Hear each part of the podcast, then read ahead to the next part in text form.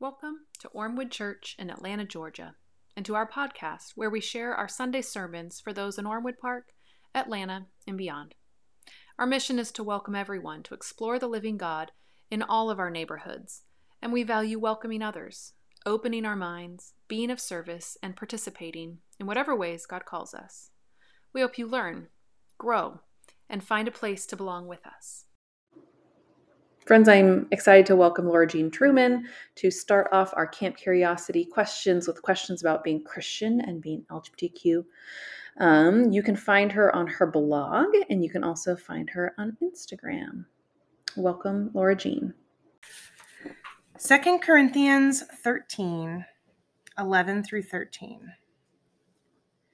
Finally, brothers and sisters, farewell. Be restored Listen to my appeal. Agree with one another. Live in peace. And the God of love and peace will be with you. Greet one another with a holy kiss. All the saints greet you. The grace of the Lord Jesus Christ, the love of God, and the communion of the Holy Spirit be with all of you. This is the word of the Lord. Thanks be to God. So, when I am not here visiting with y'all and spending some time in this lovely space with you, I am working at a soup cafe. And even though I have been in Atlanta for 11 years now, I am still not always prepared for the whole wide swath of what people in the South can bring to you across the counter as a food service worker. And so one day, about a year ago, I was working at the counter at one of the soup shops, and a gentleman came up to me and he pushed across the counter towards me a piece of paper and said, Have you read this? And sure enough, when I picked it up, I saw I had read it, and it was a tract. It was a particularly vitriolic, hellbound tract, I think related to somebody famous who was definitely in hell and we should think about how they are dead in hell and where will we be going? Um so i told him i have read this. I have read this tract um and uh i i i know everything that's in it. And he said oh well have you accepted jesus as your personal lord and savior and I said, "Yes, actually, sir. Um, I I have. I'm a Christian. I actually went to seminary. I went to Candler School of Theology, and I studied uh, scriptural interpretation for my Master's of Divinity." And he kind of like looked a little startled because I was at the time relevantly had a buzz cut, so my hair was all the way gone, and I was wearing my very favorite shirt that says "No gender, only goose," and the goose is waving a little non-binary flag. Um, which I'm sure prompted his decision to push the tract across the table at me because I did not look like someone who really knew about Jesus and how Jesus could save me from whatever life of sin my whole look was bringing on. And bear in mind, I am I'm at the counter at this soup shop. It's counter service. The line is building.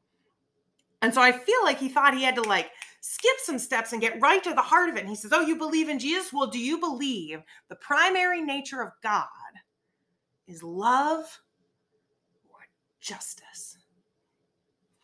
And like I knew right then, I knew like that was the gotcha question, right? Like that was that's the big progressive Christian. You believe that God is a God of love primarily and not justice. So we've got you now because that's a wishy washy thing to believe because justice is meaty theology, right? Like justice is the real stuff, wrath is the real stuff. But progressives are out here just wobbling around with the personality of God, saying God is love, air quotes, because God's love is somehow weaker, less serious, less theologically filled with depth, then God is a God of wrath and justice. So I was thinking about this interaction. Um, and I went to the lectionary because I love the lectionary text. I love the liturgical year and how it moves us through scripture and through sacred time. And I saw that this week uh, is actually Trinity Sunday.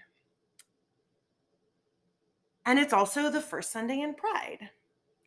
And I did not see originally as I looked at that where the particular connection was. But as I thought about that interaction with that man, and I thought about Trinity Sunday and this man's insistence that the, the most important and deepest part of the nature of God is justice and not love. I thought about the Trinity and how the Trinity tells us that God is three and God is one, and that every part of God is always loving God's self constantly in a current. God loves, God the Father loves, God the Son loves, God the Spirit loves, God the Father. And this current, like a stream, like a river, powering a mill, giving energy into the world, is what is sustaining the world and running the world. The heart of God's personality is the one who is constantly in relationship with God's self, self denying, always giving delight and love. Before the earth was, God was love. Before we were, God was love. We are not just making a pithy theological statement when we say God is love. And God's love is not just that which sustains God, but also us. I think about this quote from Julian of Norwich, who was a mystic and an anchoress that I love dearly. And uh, long ago, she wrote the first book written in the English language, and she talks about a vision that she had of God. I saw that he showed me a little thing, the quantity of a hazelnut, lying in the palm of my hand as it seemed and it was as round as any ball. I looked upon it with the eye of my understanding and thought, What may this be? And it was answered generally thus It is all that is made. I marveled how it might last, for I thought it might suddenly have fallen to nothing for its littleness. And I was answered in my understanding, It lasts and ever shall, for God loves it and so have all things their beginning by the love of God. God's love sustains our littleness. God's love sustains the world. Who and how God loves is not just an action God does, but part of God's self that cannot be changed without changing the whole being of God. Who we love defines us and cannot be ripped out of our souls without damage. It is the nature of God and it is the nature of us too as human people. I have spent a lot of my life, my writing life, my human person life, uh, my life as a theologian and preacher and writer, um, talking about queer lives, debating queer lives, talking about queer theology, debating queer theology, um, I have a collection of essays I put on my blog of all the different ways that I've come at LGBTQ theology, and it is just like attacking a problem from 18 different sides. Um, because when you grow up in a tradition that is not affirming, it is the least natural thing in the world to believe. You can say, this is love, therefore it is okay. Of course, no, no, no, no, no, no. We cannot do that wishy washy theology. It's a cop out answer. So I spent a lot of time making much stronger arguments, tighter and heavier and more theological, weighty arguments. And I'm not here to dismiss that work because all of our work rests on those weighty theological arguments of the people who have come before us, who have dug in, who have done that work, who have done the Hebrew, who have done the Greek, who have wrestled with the strand of theology that has to do with human sexuality. That work is so important. But at a certain point, when you can't let go of doing that theology because you just keep coming back to gnaw and to gnaw and to gnaw and to gnaw, I think there is some wisdom in the author and theologian Rachel Held Evans, who um, I actually had the joy of meeting because Jenelle Holmes actually introduced me to her one day. And that was a, a great gift of my life. So thank you, Jenelle, for that. Um, but I heard her speak once. This actually may have been the speech that I heard her give that Jenelle, um, that I met her at. But she said, Don't even talk to the John Piper in your head. For those of you who do not know, blessings upon you. I'm so glad you do not know who John Piper is. But um, a little bit of a refresher John Piper was a very conservative, is a very conservative theologian with the Gospel Coalition, very much defined my childhood. His theology of human sexuality is is on the furthest end of evangelical conservative you can get without bopping into something that's no longer evangelical. Um, he doesn't believe that that men should ask directions from women. Is how very strongly he believes in hierarchy of gender. Um, and what Rachel, I believe, was trying to get at was to say, don't spend too much time back and forthing with those voices that tell you that you're wrong, that you're bad, that your theology is suspect um, once you've already done the work, right? But let me spend just one more minute here, or several more minutes here, with the John Pipers in our heads. Because the one that I hear most strongly is the one that says, either love is not enough or what you're calling love isn't really love. It's not really love. It's not really love. It's not really loving if you accept someone that is LGBTQ. And let me spend a minute with this John Piper um, because some of us have that voice in our heads, and some of us have that voice across our dinner table, and some of us have that voice in a phone conversation home or in a Facebook comment from someone that we cannot believe we are still friends with on Facebook. And so that John Piper in my head says, sometimes loving people tell, means telling them the truth, how they are supposed to live and how they're supposed to be good, how they're supposed to give up themselves to follow Jesus, how they're supposed to cut out these pieces of themselves that love in particular ways. And that's what love is in the long run. But when I look at churches that actually have that theology, I have never, ever seen non affirming theology lead someone to be a better neighbor, to lead them to be a better parent to their children, a better spouse to their partner, a better member of the community, a better pastor or preacher or friend or artist. I have never seen non affirming theology on a grand scale lead to flourishing to a kind of community that is self giving and self sacrificing that leads to healing and not woundedness. I have heard some compelling theological arguments for a non affirming viewpoint from people whose theology I respect in some ways. And it can sound, quote, loving on paper, but we know, our bodies know what love looks like. We even know what difficult love looks like. For those of us who have people in our lives who struggle, who have addicts in our lives, who have people with poor boundaries in our lives, we know that sometimes loving means putting up different fences or saying hard truths or walking or stepping away from people in difficult times. But we also see the fruit of that again and again as leading towards a kind of flourishing.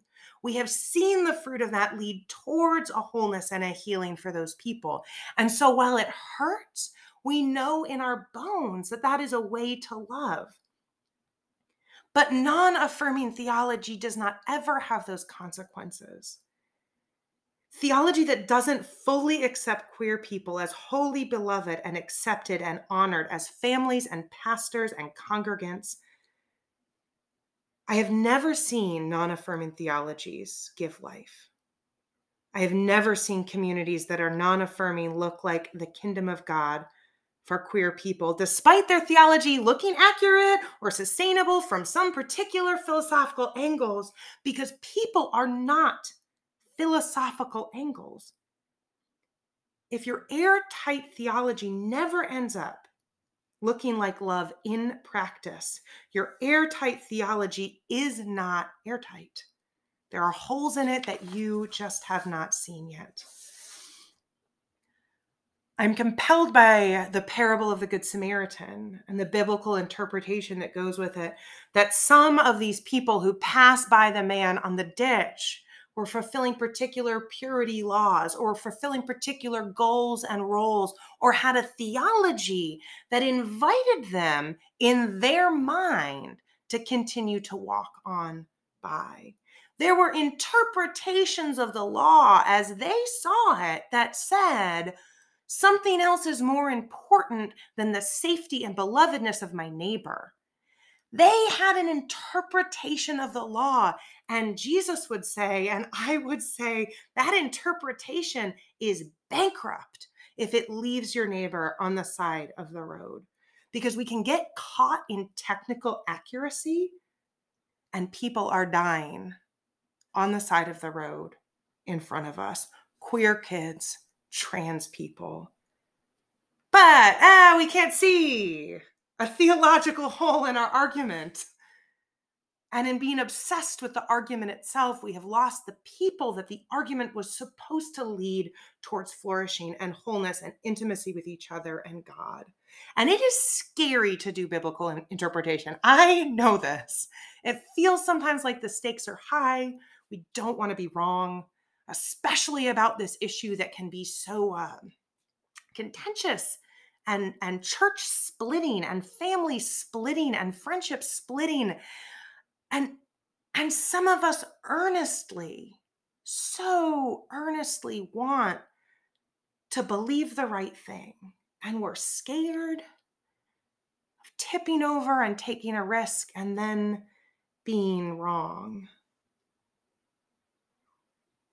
And yes there's perhaps a risk there but anytime we take a risk in theology,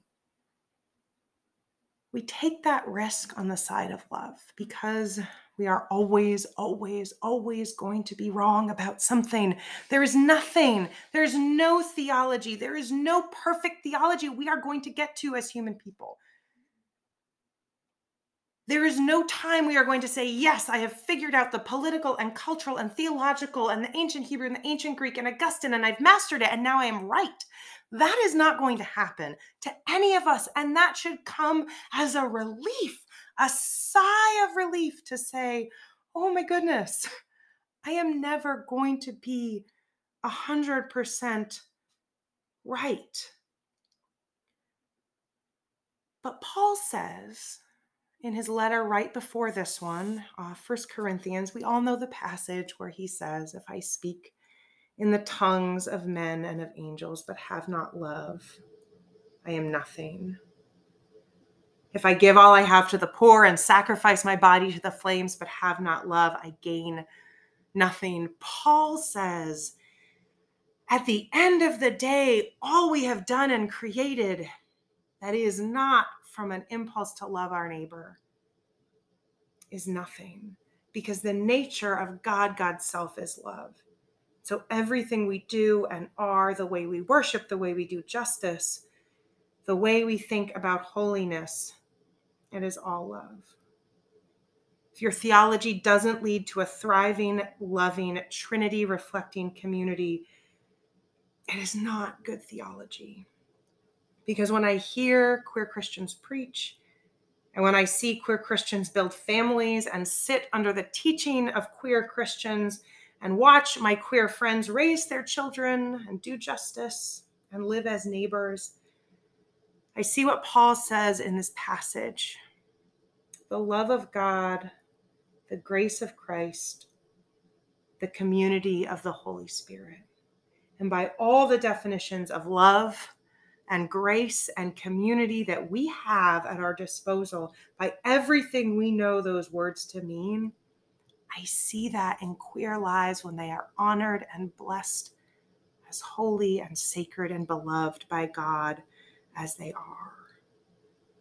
And maybe, sure, maybe we'll be wrong about this or any multitude of things. But I, I think when we we come to Jesus, maybe, maybe we die and we walk into heaven and we've got a whole stack of theologies in our hands and we say, Look at what I did. I went to graduate school for you, Jesus.